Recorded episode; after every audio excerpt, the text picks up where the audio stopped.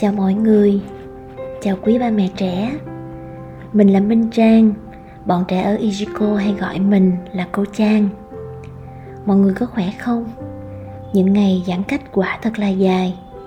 Vừa chống dịch, vừa làm việc, vừa chăm nhà cửa Và nhất là vừa chăm các con. Quả là một thử thách lớn của cả nhà, ba mẹ nhí. Với kênh radio nho nhỏ này Cô chàng mong muốn được hỗ trợ chút thông tin cùng ba mẹ đôi khi chỉ sẽ là chọn lọc một quyển sách. Đôi khi sẽ là một chia sẻ tích cực của cuộc sống này.